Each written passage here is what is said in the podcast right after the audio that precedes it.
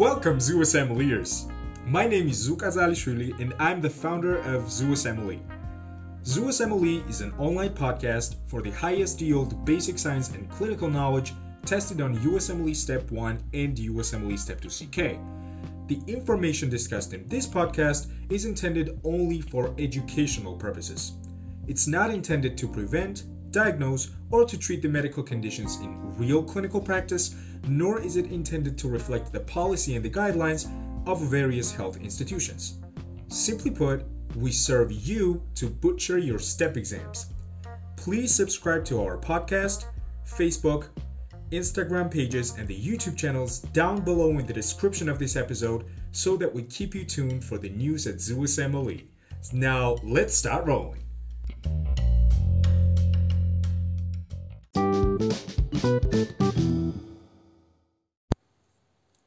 Today we are continuing our pediatric series, and this will be the pediatrics episode part 6. Just like we do in all the episodes about USMLE Step 2 CK exam, we will discuss the different conditions which are not related to each other. However, we will do our best to discuss each of them in detail. Let's start the part 6 of pediatrics, and the first condition that we are going to discuss now is neonatal polycythemia. Polycythemia, as you know, is the excessive red blood cell concentration. Polycythemia can be absolute, it can be relative, depending on whether the red blood cell mass is increased or not. However, this is beyond the scope of our discussion here what we need to focus on is the definition of the neonatal polycythemia. Generally, the neonate is considered to have polycythemia if his or her hematocrit is more than 65%. In other words, if her or his hemoglobin is somewhere more than 21 to 22 grams per deciliter, this is when we can say that the patient, the neonate, has polycythemia. The reason we have such a high cutoff value for the neonates is that generally the newborns usually have high hematocrit. And this is normal because even the vessel, the fetal vessel with the highest oxygen content, and in this case I mean the umbilical vein, has the saturation value of 80% and the arterial partial pressure of oxygen of 30 millimeters of mercury. And therefore, you can imagine that during all the times while the baby is in the uterus, she or he is exposed to some mild degree of hypoxia, which stimulates uh, production of erythropoietin from the interstitial fibroblasts of the peritubular capillary bed in the in, uh, fetus, fe- uh, like in the fetal kidney, and then the fetus ends up with high red blood cell concentration. However, if this concentration is more than 65%, that's already abnormal. Let's talk about what causes the neonatal polycythemia. First, any condition that causes intrauterine hypoxia can potentially result in neonatal polycythemia. The examples of such conditions are, let's say, maternal diabetes or hypertension or even smoking. Guys, let me ask you a question. Could you please come up with the explanation of how these conditions result in neonatal polycythemia. I mean maternal diabetes, hypertension, and maternal smoking. I hope you already have an answer, but if you don't, that's not a problem because we are going to explain it right now. Maternal diabetes and hypertension cause hyaline arteriolosclerosis of the placental vessels. In other words, there is excessive protein deposition around the vessels, which narrows down the vascular lumen. Therefore, the fetus gets oxygen deprived because there is insufficient blood flow to the placenta. And this will stimulate the erythropoietin production from the fetal kidney, which will then stimulate fetal bone marrow to make more red blood cells. As for smoking, well, we know that uh, cigarettes contain nicotine, and nicotine is vasoconstrictor. Therefore, if smoking results in placental vaso, uh, vessel vasoconstriction, then the baby gets oxygen deprived, and when she or he is born, the patient can uh, patient can end up with neonatal polycythemia. Additionally, conditions like delayed cord clamping or twin-twin transfusion syndrome can result in neonatal polycythemia. Idea here is that if the baby has delayed cord clamping, it means that there are more RBCs going into the baby and therefore red blood cell concentration will increase. In case of twin-twin transfusion syndrome, well, we won't go into much detail about this condition right now because this is an OBG, uh, OBGYN topic. But let me tell you that in twin-twin transfusion syndrome, there is this abnormal placental anastomosis between two twins, and the blood goes from one twin, which is called donor twin, to another twin called recipient twin. And the twin that receives the RBCs definitely will have, will have increased RBC concentration. It will be more correct if I say abnormally increased RBC concentration or neonatal polycythemia. And then finally, several genetic and metabolic conditions can also induce neonatal polycythemia.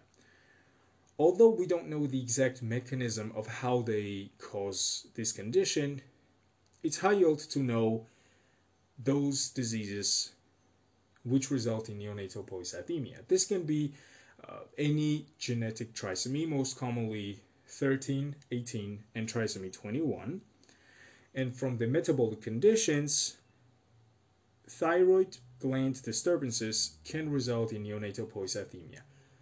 And in thyroid gland disturbances, I mean both hypo and hyperthyroidism. Okay, now how do the neonates with polycythemia present? Most commonly, they are asymptomatic. However, if they have symptoms, then we can detect the ruddy skin on the on the baby. So ruddy skin means the red discoloration, and it makes sense because excessive RBCs and the iron within those RBCs will make the skin look more red than it usually is. At the same time, the neonate can experience hypoglycemia and the consequences of hypoglycemia like seizures, the jitteriness, altered mental status, and etc. Guys, could you please explain to me how neonatal polycythemia can result in hypoglycemia? Are you saying that those extra RBCs eat all of that glucose in the plasma? If you are, that's totally correct. As we know, the only source of energy for the red blood cells is glucose because they don't have the mitochondria and they cannot run the fatty acid oxidation. So they rely solely on glucose. When you have more RBCs in the plasma, they need more food. And this is how they steal the glucose from the tissues of the baby.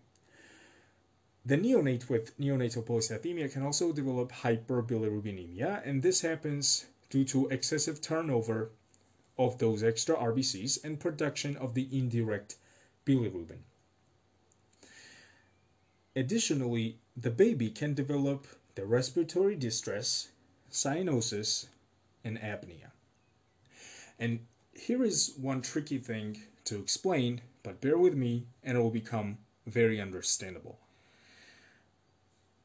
At a first glance, when we think about the RBCs, we some of us tend to think that the more RBCs the patient has, the greater the oxygen delivery to the patient's tissues.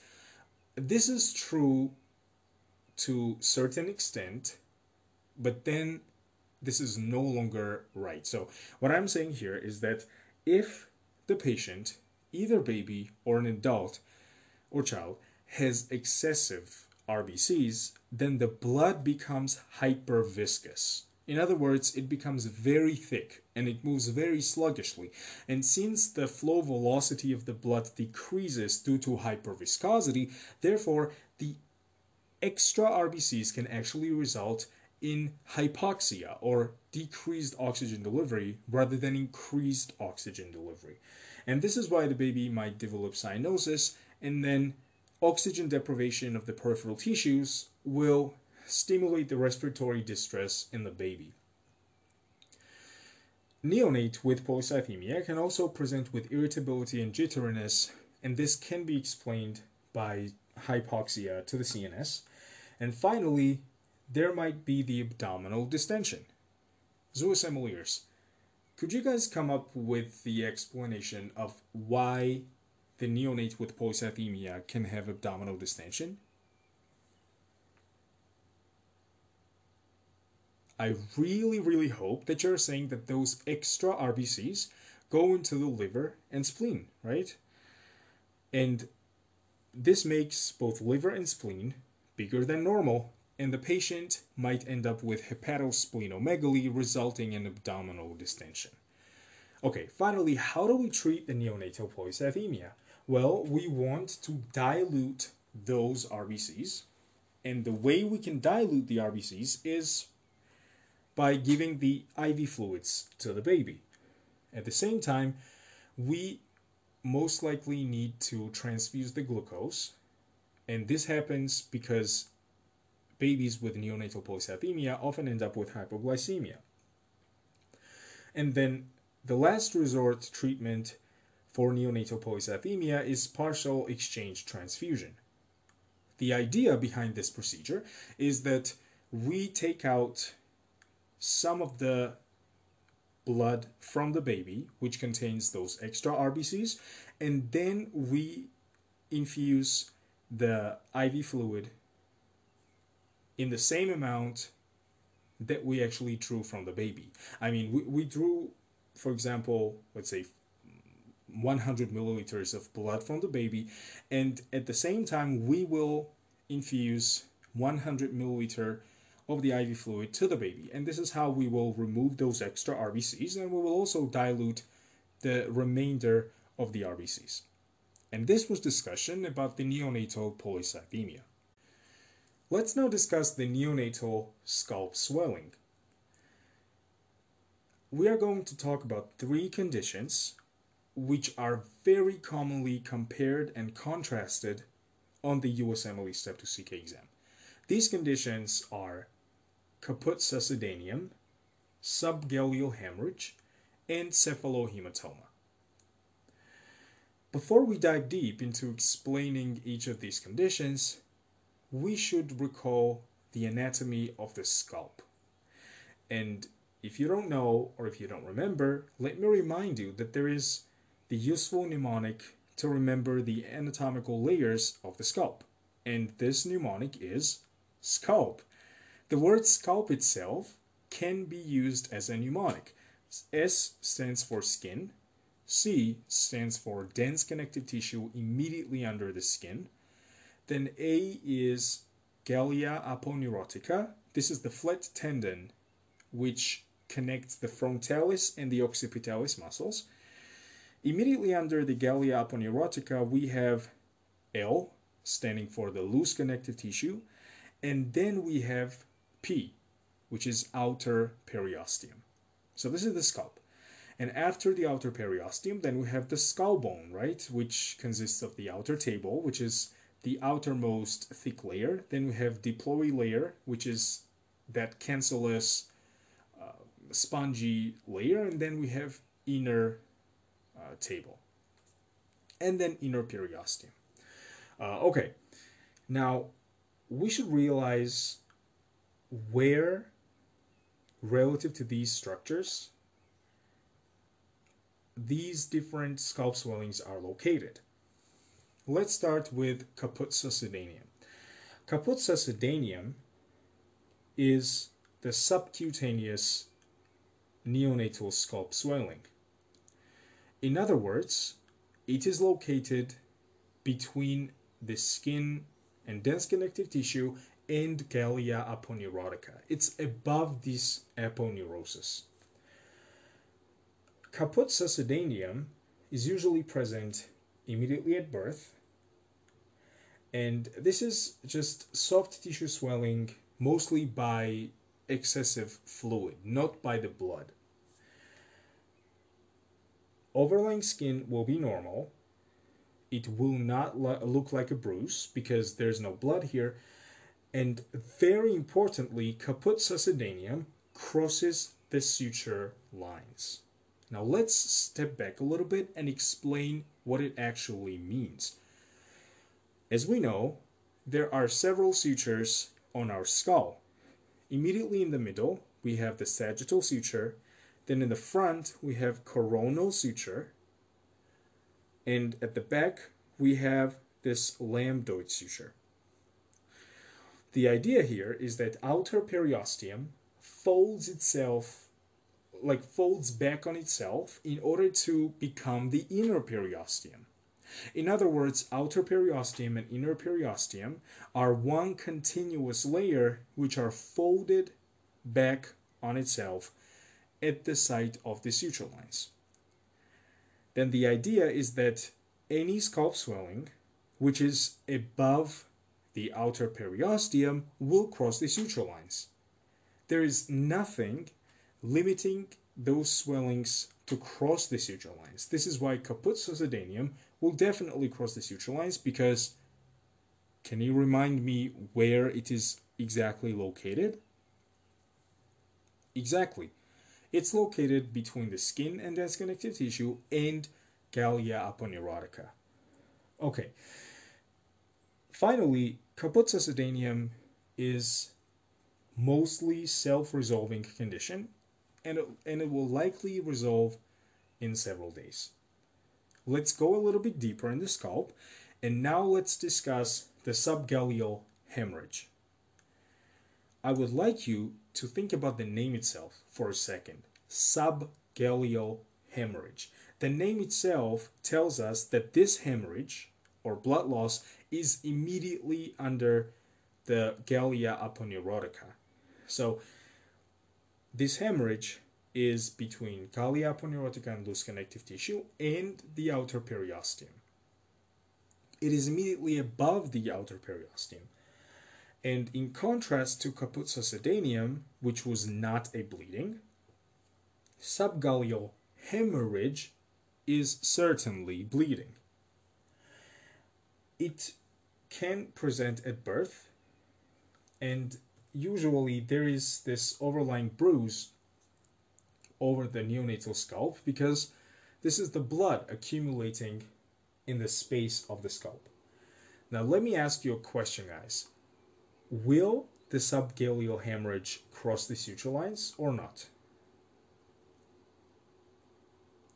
And the answer is yes. It will cross the suture lines because again, subgaleal hemorrhage, just like succedaneum, is above the outer periosteum, and therefore nothing restricts the subgaleal hemorrhage from crossing the suture lines. And just as the succedaneum, it, it usually resolves on its own, but there is one very high yield difference. The space between Galea aponeurotica and the outer periosteum is very loose and it's very roomy so it can accommodate a lot of blood. And if neonate keeps bleeding into the space, then there is a risk of a very significant blood loss. And this can result in hypotension, hypovolemia. This can also result in indirect hyperbilirubinemia. The reason being that those RBCs accumulated in the scalp will then break down and the hemoglobin moieties will give us the indirect bilirubin. Okay, and finally, let's talk about the third scalp swelling, which is cephalohematoma. Let's start with the location of cephalohematoma. it is located between the outer periosteum and the skull, the skull bone. In other words, it is located immediately under the outer periosteum. Again, cephalohematoma occurs very soon after birth. It's usually firm and non-fluctuant. This is also bleeding, right? So, in, in uh, similarly to subgaleal hemorrhage, cephalohematoma is the process of bleeding. But let me ask you a question. Zooassembliers, do you think that cephalohematoma will cross the suture lines? I hope that your answer is no. And the reason it does not cross the suture lines is that cephalohematoma is below the outer periosteum. And we already said that outer and inner layers of periosteum are actually one continuous layer which fold back on itself at the place of the sutures. This is how cephalohematoma is restricted from crossing the suture lines. Again, since there is an actual bleeding in case of cephalohematoma, there is the risk of hyperbilirubinemia. And we have already discussed the mechanism of increased bilirubin when we talked about the subgaleal hemorrhage.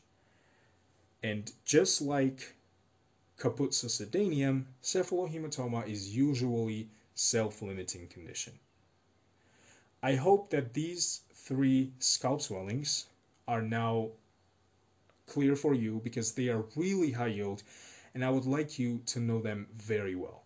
Okay, let's move on to the next topic, which is neonatal varicella zoster infection.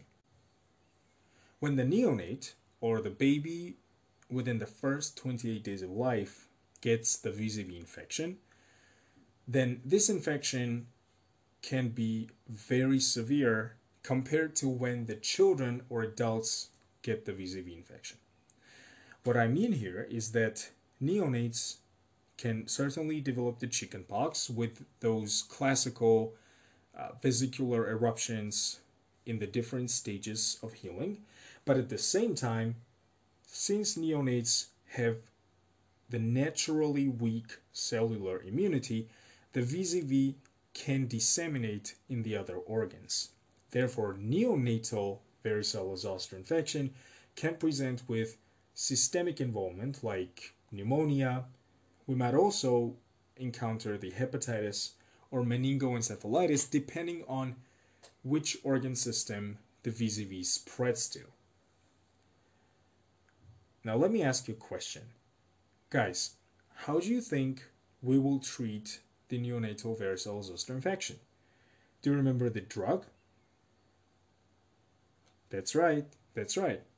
Get it louder. That's acyclovir.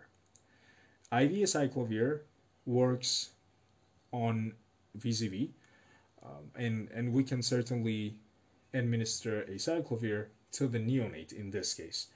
At the same time, we should isolate the neonate from the person who has the varicella so that they don't have the contact with the infected person anymore.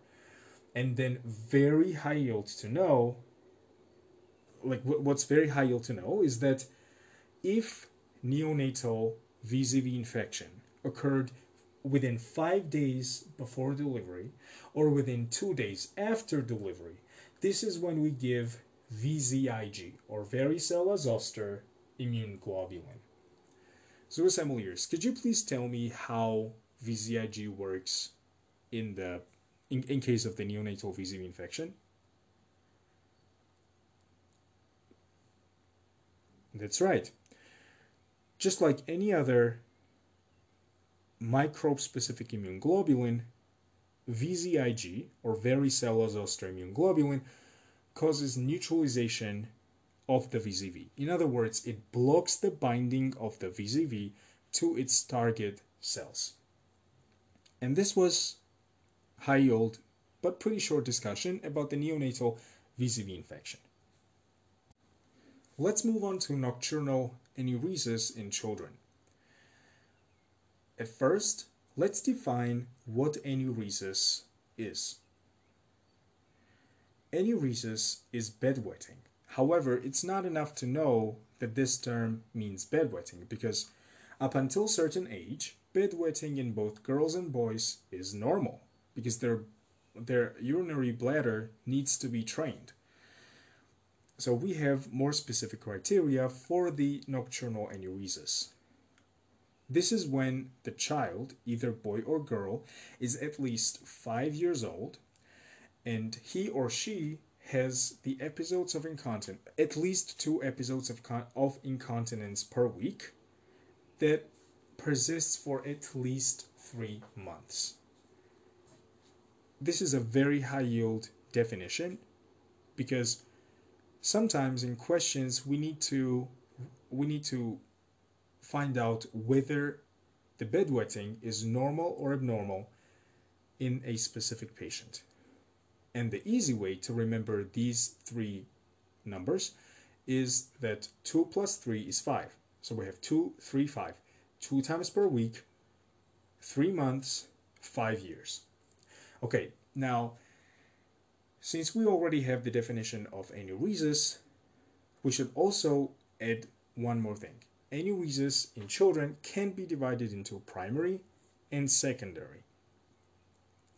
Guys, do you remember or do you know what the difference is between the primary and secondary forms of enuresis?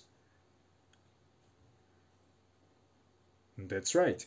In primary enuresis, the nighttime incontinence happens in a way that the child has never been dry for at least six months. But in contrast, secondary enuresis happens when the child has been dry for at least six months before, but then she or he got the bedwetting again. Now, what can cause the primary enuresis?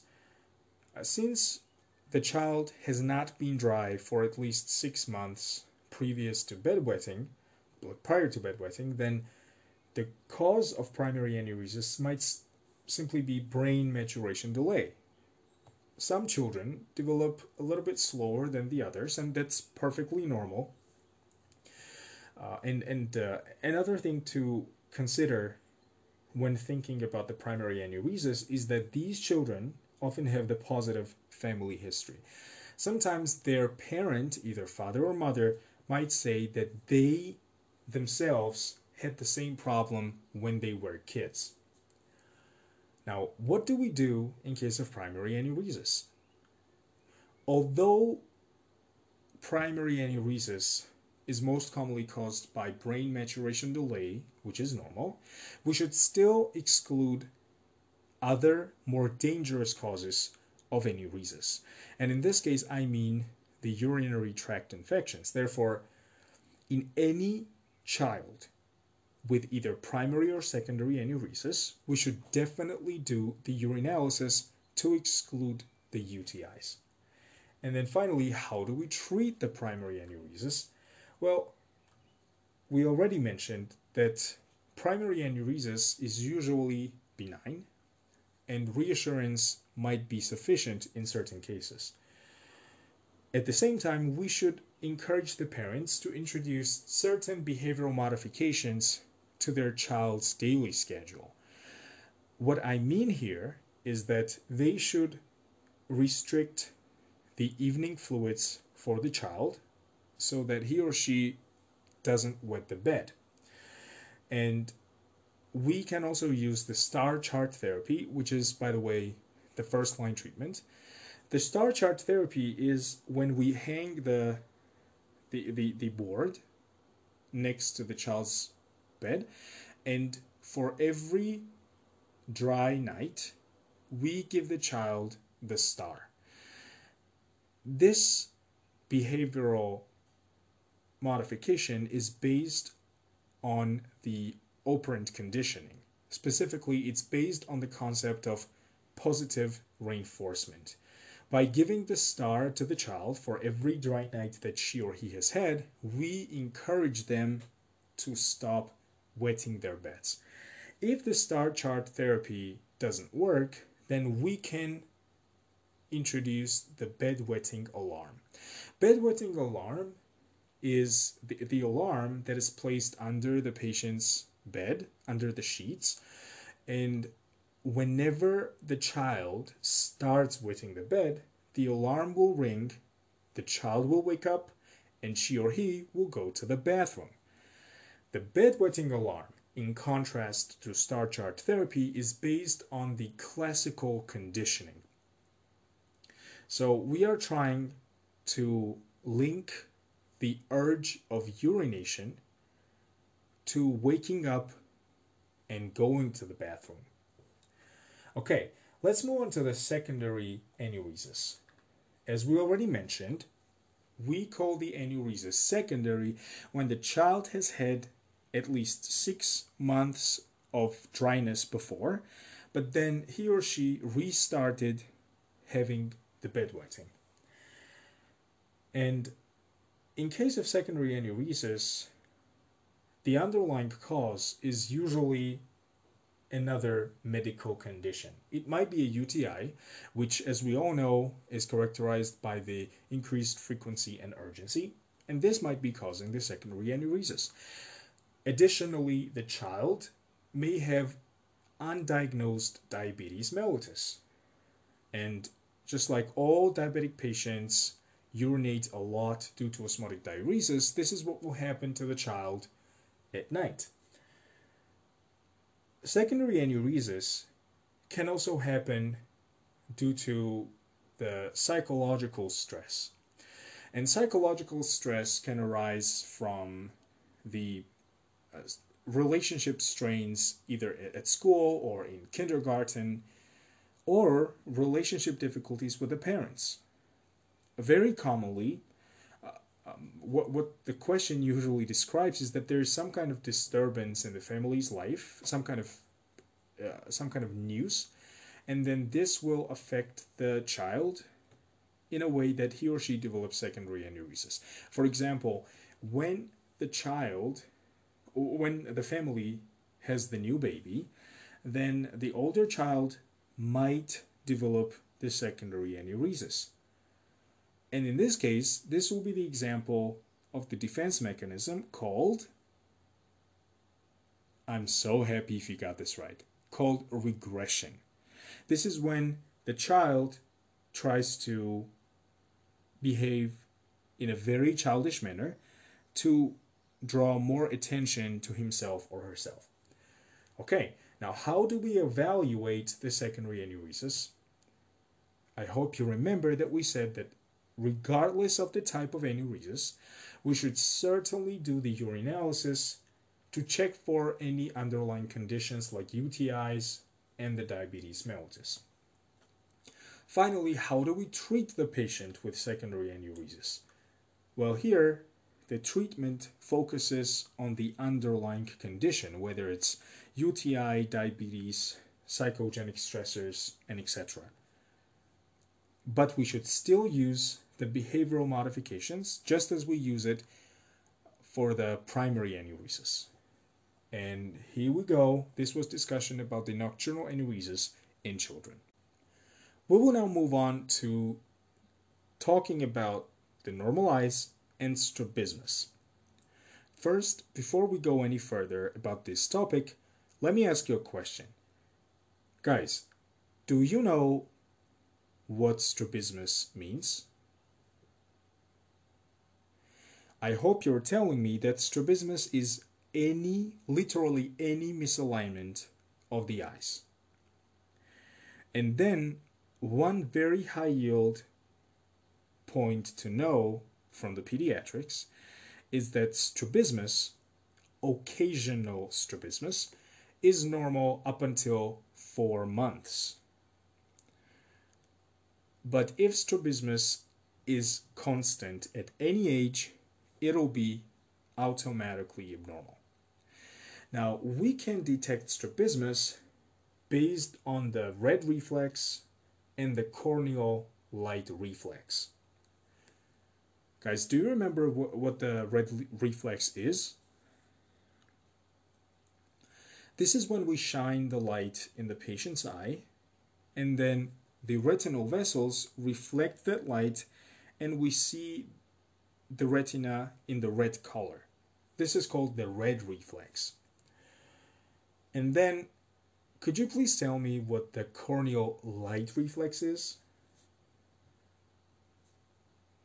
Now, this is the tricky part because some of us think that corneal reflex and corneal light reflex are same, but this is absolutely wrong. Corneal reflex is when we stimulate the cornea and the trigeminal nerve and we get bilateral eye blinking by the facial nerve. That's corneal reflex. However, when we say corneal light reflex, we mean that when we shine the pin light to the patient's eye, there will be one small white dot immediately in the center of the cornea. And this white dot is the corneal light reflex or light reflection from the cornea. Before we talk about what changes happen to the red reflex and the corneal light reflex in case of strabismus, let me ask you one question, which is related to the red reflex. Sometimes, when we perform the evaluation of the eyes, we see the white reflex of the eye, which is also known as leukocoria. Okay, here comes the question. Could you please tell me two neonatal conditions which can result in leukocoria?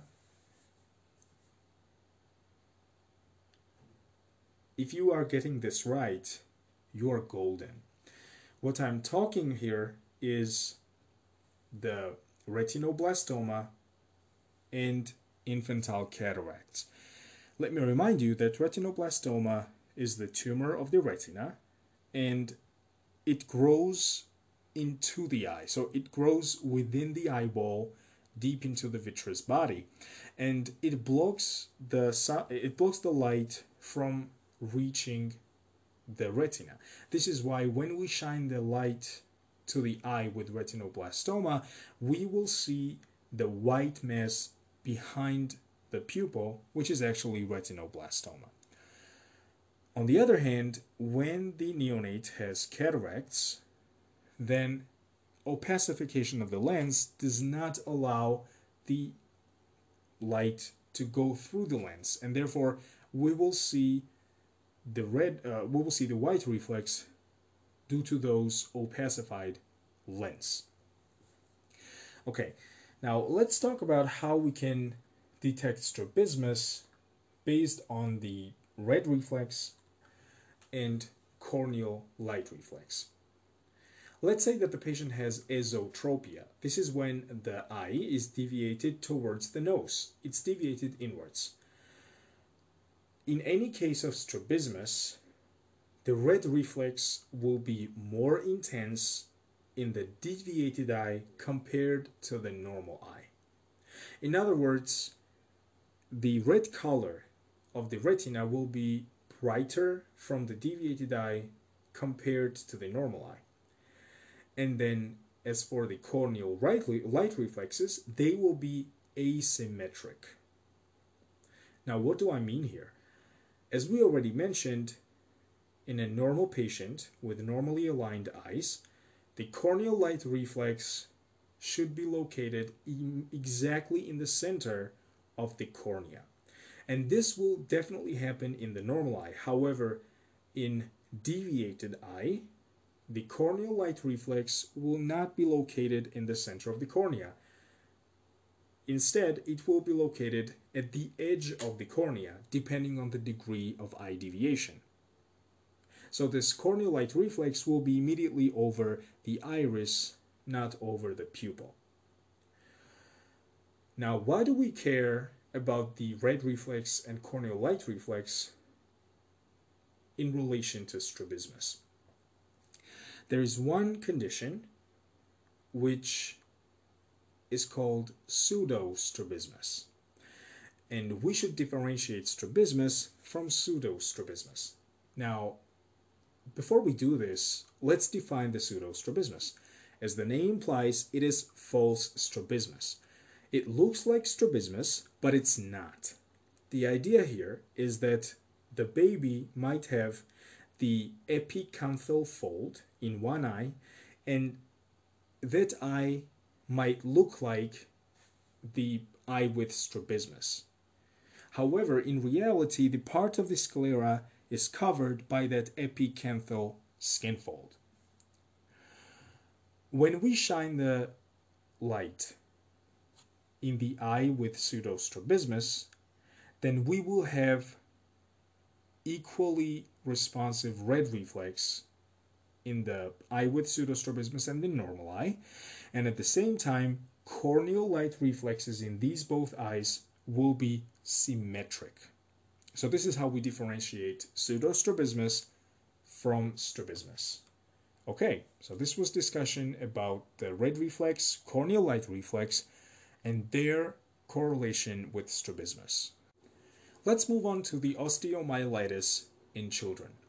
Before we dive deep into this condition, let me tell you one very high yield concept. I have seen several people confusing osteomyelitis with septic arthritis. Let's draw the line of difference between these two conditions now. As the name implies, osteomyelitis is the inflammation of the bone and the bone marrow. On the other hand, septic arthritis is the inflammation of the joint.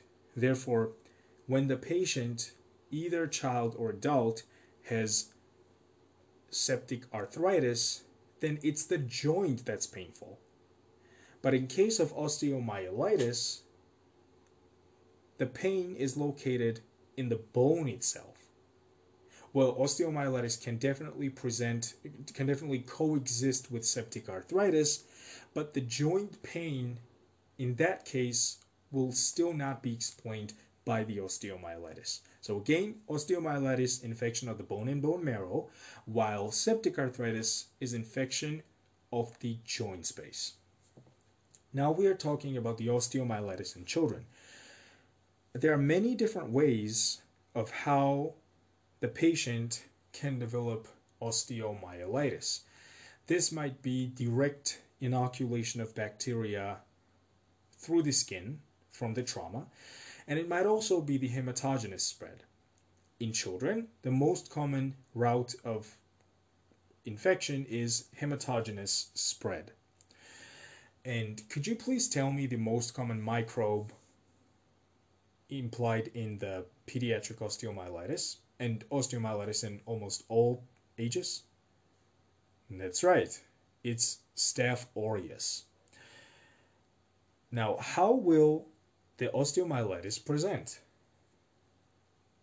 Certainly, the patient will have fever because this is infection causing inflammation. There might also be the irritability and the limited function, which is, by the way, the fifth cardinal sign of acute inflammation, right? It's called functio laesa in, in Latin, which means loss of function.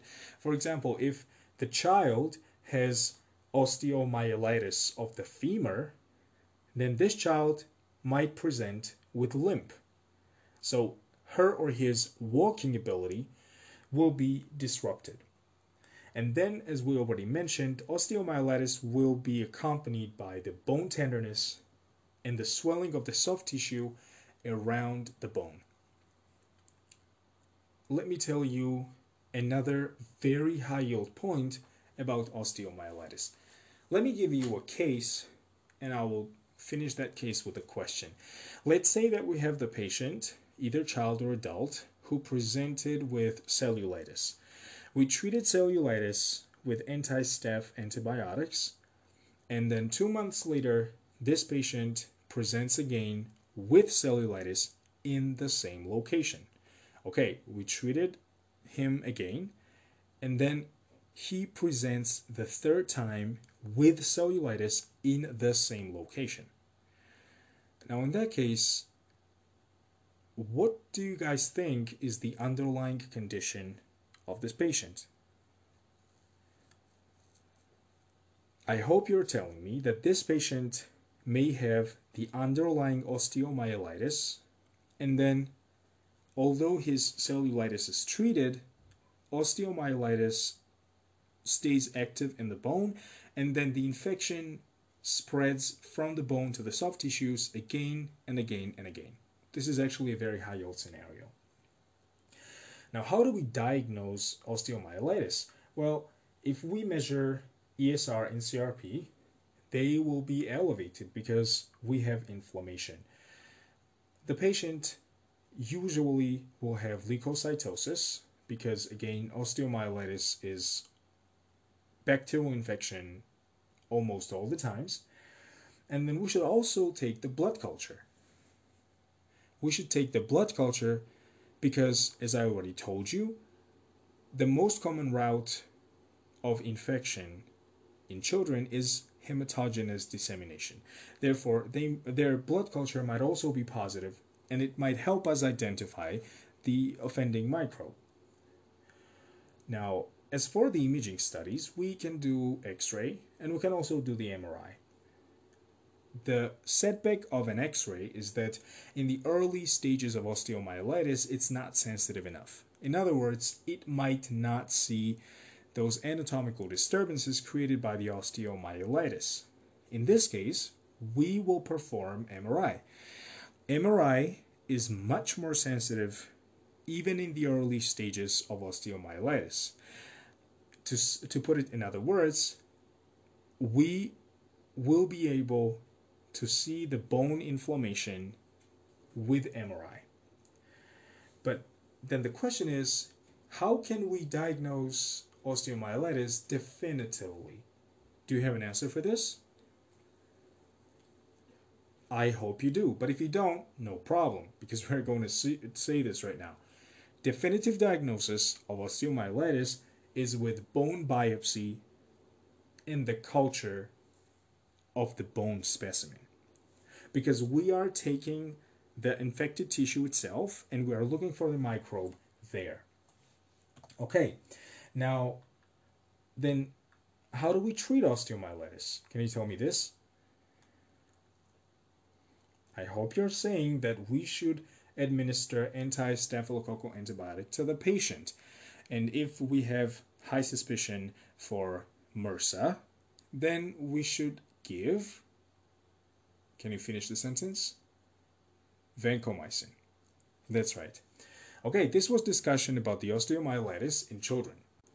Okay, now we will move on to the pathophysiology of rheumatic fever. In this subsection, we are not going to discuss the clinical features and the treatment of the rheumatic fever. We are just going to review how the rheumatic fever occurs. Before we do this, could you please remind me which microbe, I mean, the, the immune response to which microbe causes rheumatic fever? I hope you're telling me that this is an immune response to group A streptococcus or uh, yeah, so strep pyogenes. When strep pyogenes causes strep throat or bacterial pharyngitis, then those rheumatogenic strains of group A strep have something called M protein on their plasma membrane. M protein is very strong antigen which interacts with both B cells and CD4 positive T cells. Therefore, we receive the IgG antibodies against the M protein, which help us to neutralize the group A strep. The, the, the bad thing about those anti M protein IgG antibodies is that they can also react against the cardiac proteins.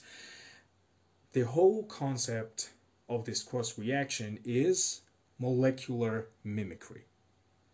Guys, is this term familiar for you from the step one? I hope it is. Molecular mimicry is when the antigen of the microbe looks like the normal human protein. Therefore, if antibodies are produced against that particular antigen, those same antibodies will also react against our own healthy tissues. And this is how we get the immune damage to the different organ systems in rheumatic fever. These anti-M protein IgG antibodies cross-react with the cardiac proteins, and this is how we get one of the major Jones criteria, which is carditis. And let me remind you that carditis is literally carditis. What I mean here is that the patient can either have endocarditis, myo, or pericarditis. Then those antibodies can also cross-react with the antigens in the other organ systems. For example, this is how the rheumatic fever presents with uh, migratory polyarthritis and nodules and etc. And let me remind you one more thing, and let's move on to the different topic. Could you please, uh, could you please tell me what the pathognomonic finding is on the myocardial biopsy of someone with rheumatic fever? Mm, that's right. This is the Aschoff bodies with Anichko cells.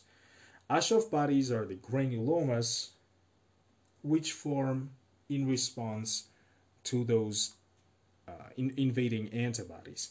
And then Anichko cells are macrophages or epithelioid histiocytes with wavy, wavy caterpillar nucleus. Okay, so this was discussion about the pathophysiology of rheumatic fever. The next topic we're going to discuss is pediatric constipation. It's very high yield to know the risk factors for constipation in children. First, when we introduce the solid food for the first time to the child's diet, this might cause the constipation because if the child eats the solid food the first time, he or she might not be uh, used to the, the, the, solid food, and uh, this can result in constipation. At the same time, cow's milk is very commonly implicated as the cause of constipation. Toilet training and school entry can also cause pediatric constipation because the child might be ashamed of going to the bathroom and this might be an embarrassing moment for the child either during toilet training or at school and the child might withhold the stools within himself or herself. And then how does the pediatric constipation present? Well first if the child withholds the stool, the water is reabsorbed from those stool masses, and now the, those stool masses become very thick and they become very hard.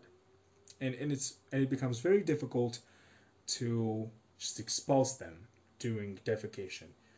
This will result in more stool withholding, and finally, pediatric constipation can be accompanied by encopresis. Emiliers, do you guys know what the word encopresis means? This is involuntary defecation, usually at night. And the mechanism of how encopresis develops in the setting of pediatric constipation is that the soft stool masses formed after I mean, those soft stool masses will bypass the impacted hard mass, and those soft masses will be expulsed usually at night, and this will result in encopresis. Now let's talk about the complications of pediatric constipation. When the child with constipation defecates, that can result in anal fissure.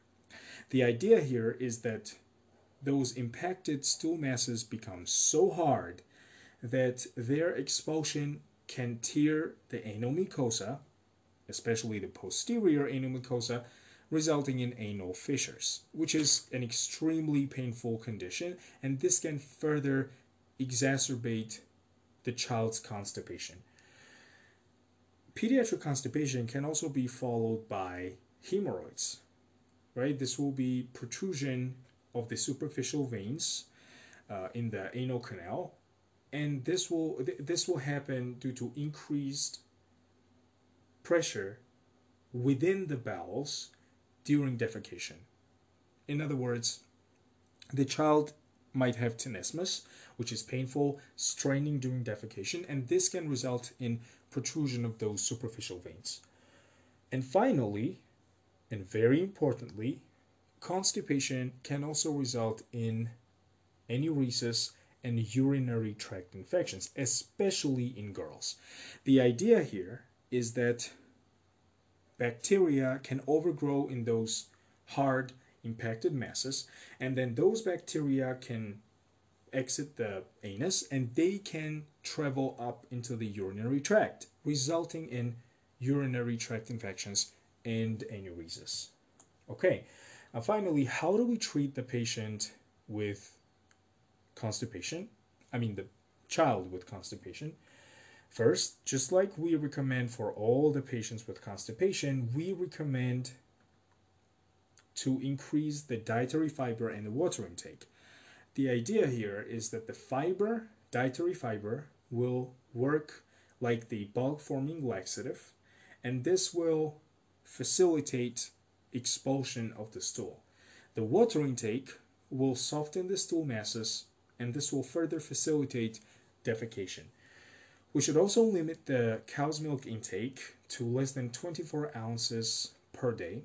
And uh, for those people who are used to calculating the volume in milliliters, 24 ounces is approximately like 700 milliliters. Yeah. We can also use the laxatives in children. And finally, we can use the enema to soften those stool masses and facilitate defecation. So this was discussion about the pediatric constipation. Let's move on to the pediatric obstructive sleep apnea. In children, obstructive sleep apnea is most commonly caused by Can you finish the sentence? That's cool. It's most commonly caused by adenotonsillar hypertrophy. The idea here is that the palatine tonsils can hypertrophy to the extent that they can block the oropharynx and the airway, especially at night when our conscious control of the skeletal muscle is decreased and therefore it facilitates collapse of the oropharynx. At the same time, the nasopharyngeal tonsil at the roof of the nasopharynx can hypertrophy to the degree that it can almost completely obstruct the nasopharynx. And this is what we call adenoid. Adenoid is an enlarged nasopharyngeal tonsil. So what happens is that the child is restricted from breathing normally either through the mouth or through the nose or both. And then during the night, we will have the classical signs and symptoms of obstructive sleep apnea. First, there will be loud snoring due to obstruction of the airway. And also, we will uh, detect the episodes of apnea or no breathing, right? So, this is when the child will stop breathing for at least 10 seconds. And then the child, just like an adult, will wake up but not to the complete consciousness and then go back to sleep. In contrast to adults, the nighttime symptoms of pediatric OSA can be much more severe. In other words, child with obstructive sleep apnea can also develop the enuresis and he can also he or she sorry can also develop the parasomnias like sleep terrors and sleepwalking there's no specific mechanism of how they develop these conditions However, it is documented that pediatric OSA can cause those parasomnias and enuresis as well. For the daytime symptoms, First of all, the child tends to have inappropriate naps and she or he falls asleep very often, often at school. And the idea here is that since child wakes up several times at night, she or he does not have a good restorative sleep, and this is why the child takes several naps or feels very sleepy during the day. In contrast to adults, the daytime symptoms of OSA in children can also be much more severe. In other words, it can affect their mood and, and performance in a very serious way. So, the child with OSA might present with symptoms as non-specific as irritability or inattention, learning problems, and etc. And very commonly, patients with obstructive sleep apnea breathe with mouth and they have the nasal speech. They breathe with mouth because the mouth provides the bigger uh, provides the airway with a larger diameter so it's easier for them to breathe with mouth rather than through the nose, which is likely obstructed by the adenoid. Okay, now what are the complications of OSA in children? First, this might result in poor growth or failure to thrive.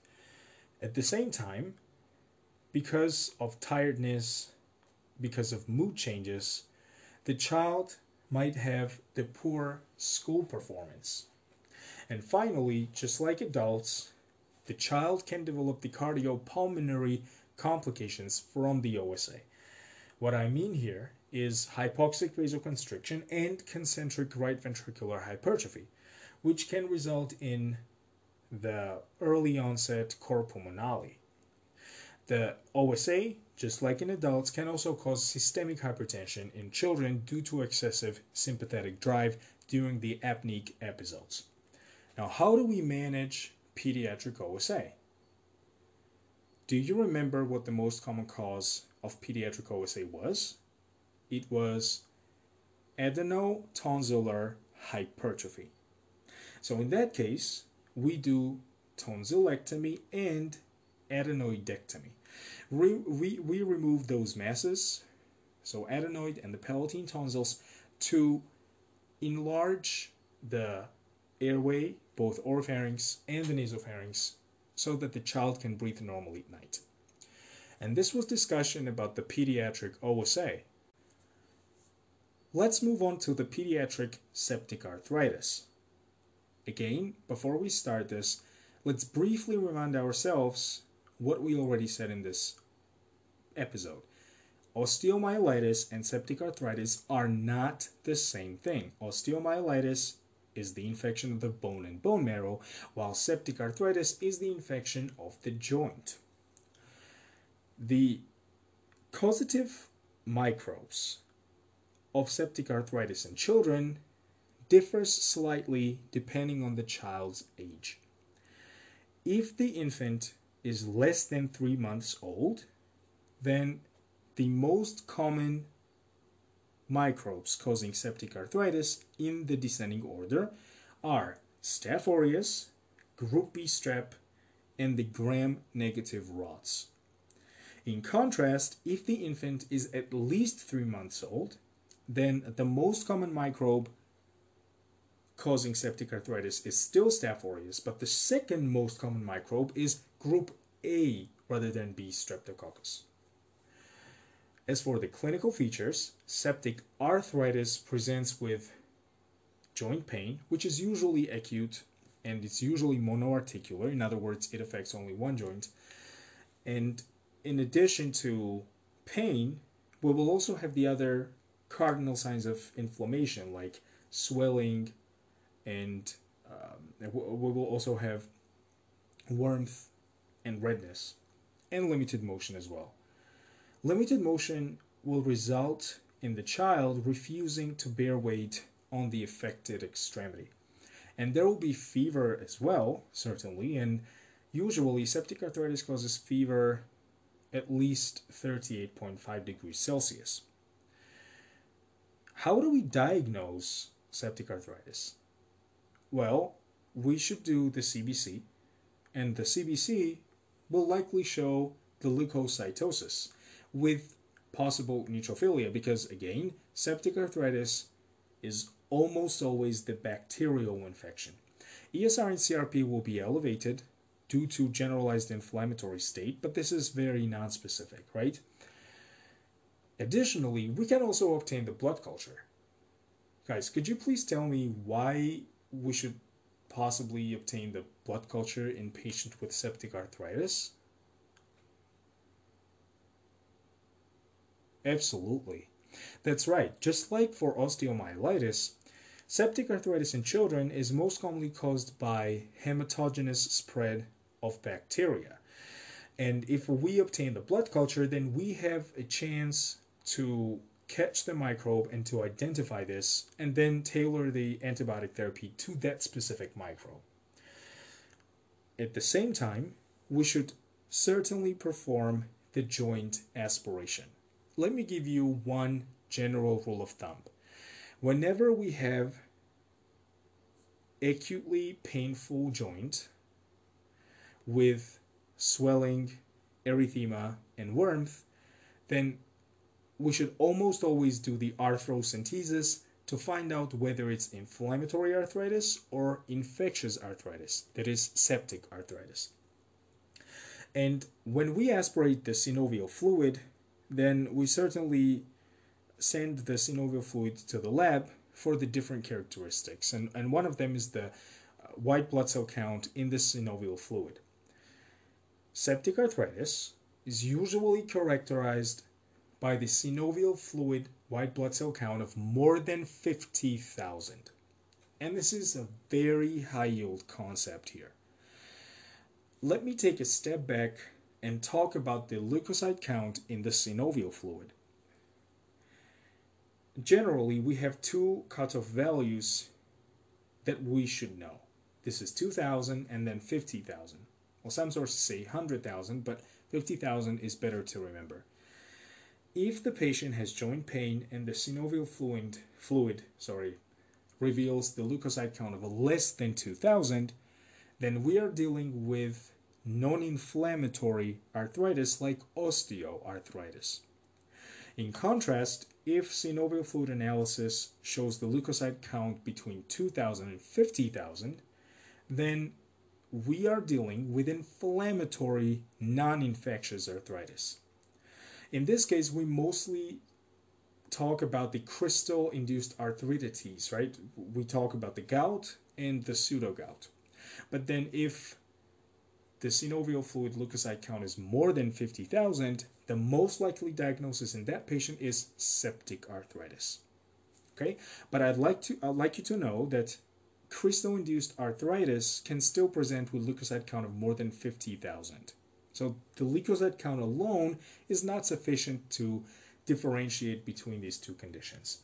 And then we can also perform ultrasound or MRI on the affected joint, which will show the infectious effusion. How do we treat septic arthritis? Before we talk about this, let me tell you one thing.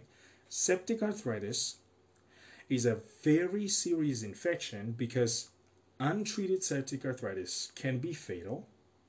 And if it's not fatal, it can result in permanent joint destruction and the early onset osteoarthritis.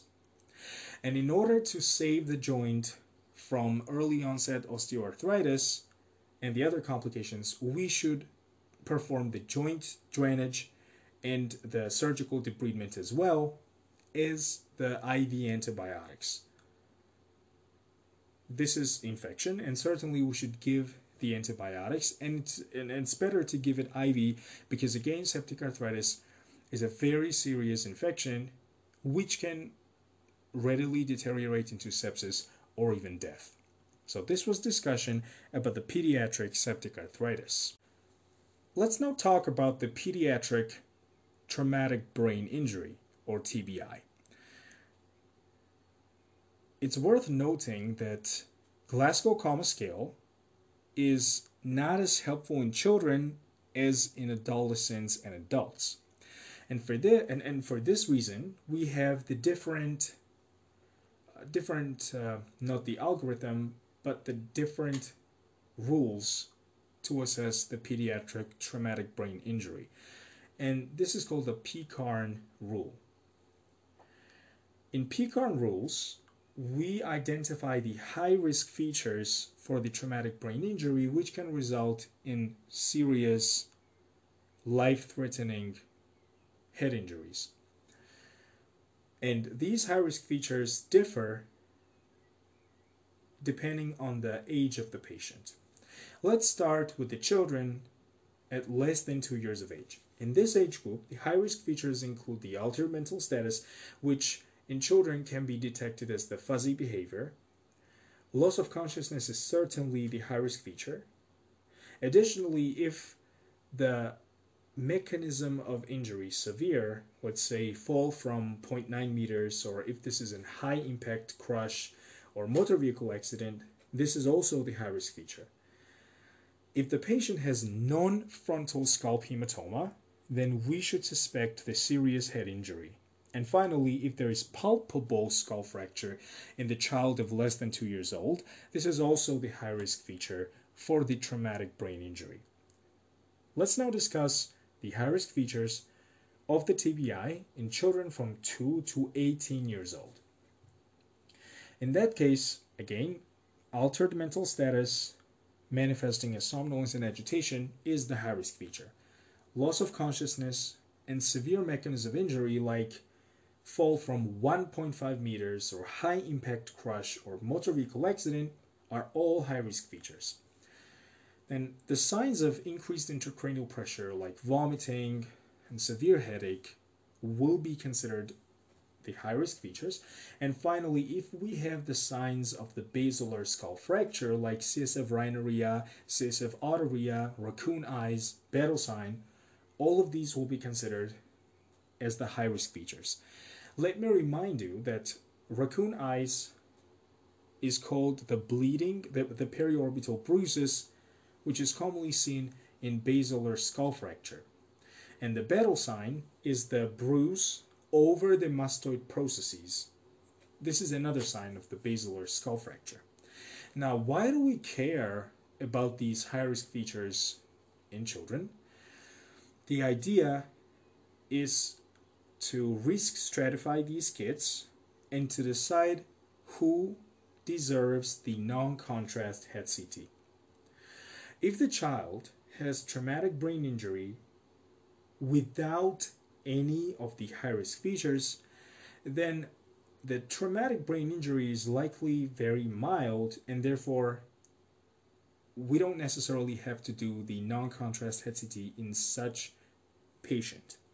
However, if the patient exhibits at least one high risk feature, this is already sufficient to consider the patient for the non contrast head CT. And we specifically perform the non contrast head CT scan to exclude the hemorrhage. Otherwise, contrast and blood both look white on the CT scan, and contrast CT would not be able to differentiate between the contrast and the blood. Okay, so this was discussion about the pediatric traumatic brain injury and the PECARN rules. The last topic that we'll discuss in this episode is perianal dermatoses. There are three conditions that can cause perianal dermatosis. This is contact dermatitis, candida dermatitis, and then perianal streptococcal infection. It's very important to compare and contrast each of these three conditions so that we can recognize them in the question stems. Let's start with the contact dermatitis. Contact dermatitis is the most common cause of perianal dermatosis in infants, and this is usually caused by the contact of the skin with the diaper very high yield thing to know about contact dermatitis is that perianal contact dermatitis spares the creases and skin folds. When we uncover the diaper of the baby, we will see that there will be red skin, however, skin folds will be uh, spared. Since contact dermatitis is not an infection, but rather the type 4 hypersensitivity reaction, here we need just symptomatic treatment with topical ointments mostly. Okay, let's move on to Candida dermatitis. Candida dermatitis is the second most common cause of perianal dermatosis in infants. In other words, Candida dermatitis is, um, I mean, the first most common cause is contact dermatitis, and the second most common cause is Candida dermatitis. When we examine the child physically, then we will see that child will have this beefy red rash which will involve the skin folds and there will be the satellite lesions. What this means is that the skin folds will also be red and also we will have the small red plaques around the larger plaques. And the way we treat the candida dermatitis is with topical antifungal therapy like topical nystatin or uh, we can use topical miconazole, clotrimazole, and etc. Finally, let's talk about the perianal group A streptococcal infection. Perianal streptococcal infection is common in school-aged kids rather than infants. And in terms of the appearance, perianal streptococcal infection looks very much like the erysipelas. In like similar to erysipelas, here we also have this bright very sharply demarcated redness over the perianal skin. There might also be some fissures associated with the erythema. And since perianal streptococcal infection is the bacterial infection, we need the oral antibiotics like penicillin or amoxicillin. So, antibiotics that cover group A streptococcus. Okay, so we have come to an end of our today's episode and let's summarize everything that we have discussed today.